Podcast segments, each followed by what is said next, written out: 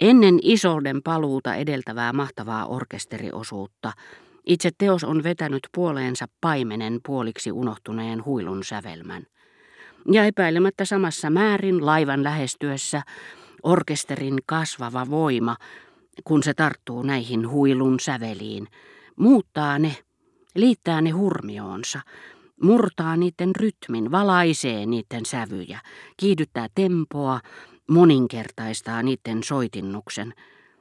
Epäilemättä Wagner itse iloitsi samassa määrin, löytäessään muististaan paimenen sävelmän ja liittäessään sen teokseensa, paljasti sen koko merkityksen.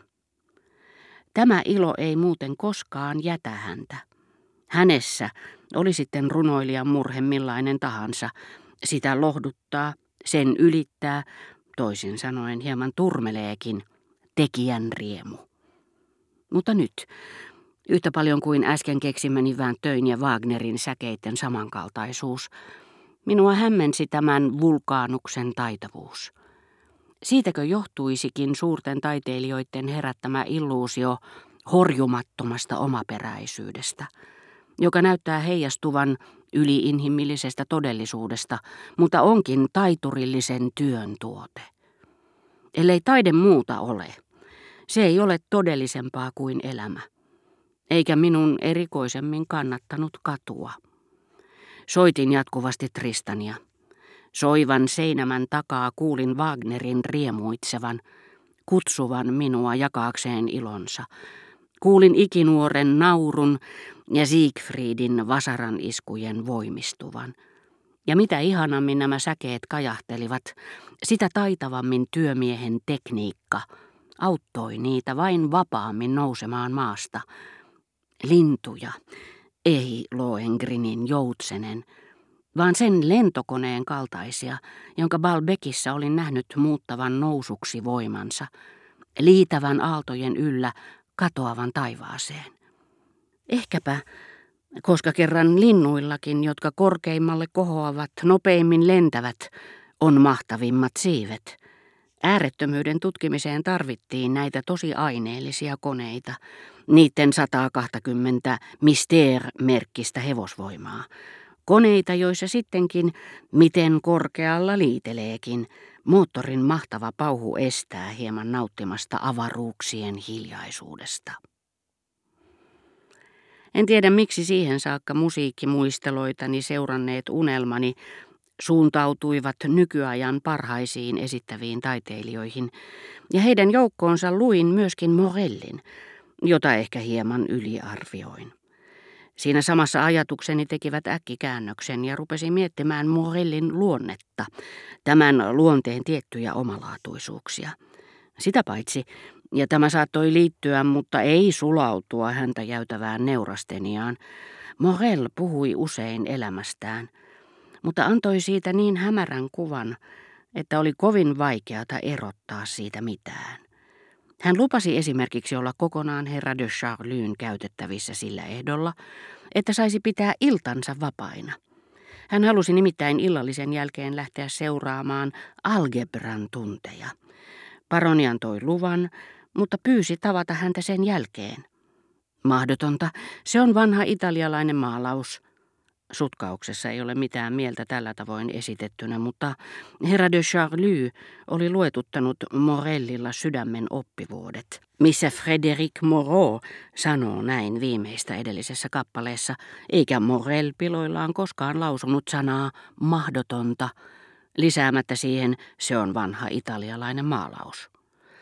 Tunnit kestävät usein myöhään ja siinä on jo tarpeeksi häiriötä opettajalle, joka tietenkin loukkaantuisi.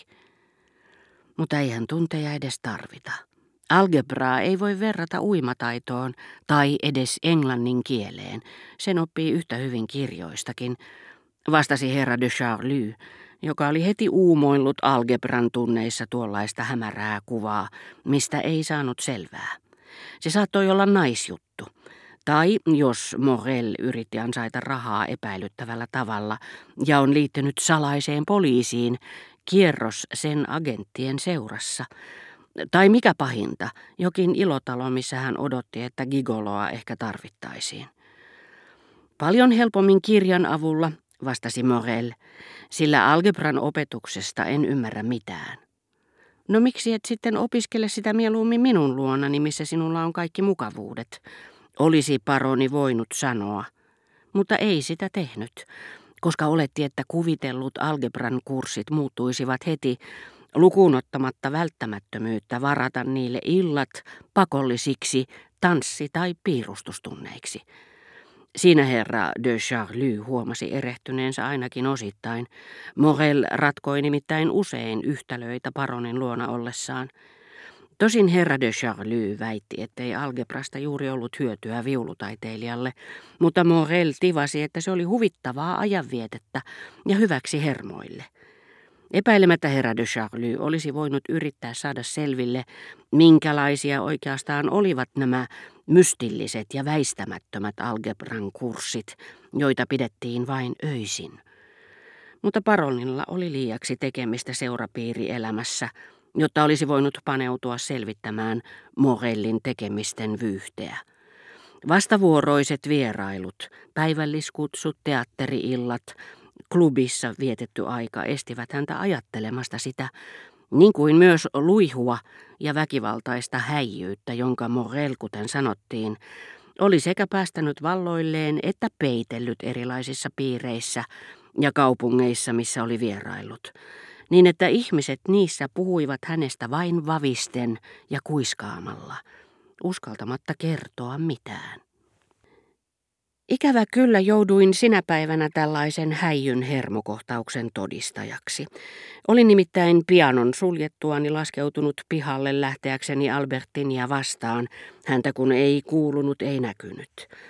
Ohittaessani Jupienin verstaan, missä Morel ja tyttö, josta tietämäni mukaan kohta piti tulla hänen vaimonsa, olivat kahden, Morel huusi täyttä kurkkua ja niin, etten koskaan ollut kuullut hänen käyttävän sellaista äänensävyä, tavallisesti tukahdutettua, rahvaanomaista ja äärimmäisen omituista. Sanat olivat sen mukaisia ja ranskan kielen kannalta virheellisiä, sillä hän ei tuntenut kunnolla mitään. Tulkaapas ulos senkin tyttökatu, senkin tyttökatu, senkin tyttökatu. Hän toisti tyttöraukalle, joka ei varmaankaan ollut aluksi ymmärtänyt, mitä hän tahtoi sanoa, mutta sitten ylpeänä ja vavisten jäi seisomaan hänen eteensä. Minähän sanoin, että tulkaa ulos senkin tyttökatu. Käykää hakemassa setänne, jotta saan sanotuksi hänelle, mikä te oikein olette, lutka. Juuri sillä hetkellä pihassa kajahti Jupienin ääni, kun hän palatessaan jutteli jonkun ystävänsä kanssa.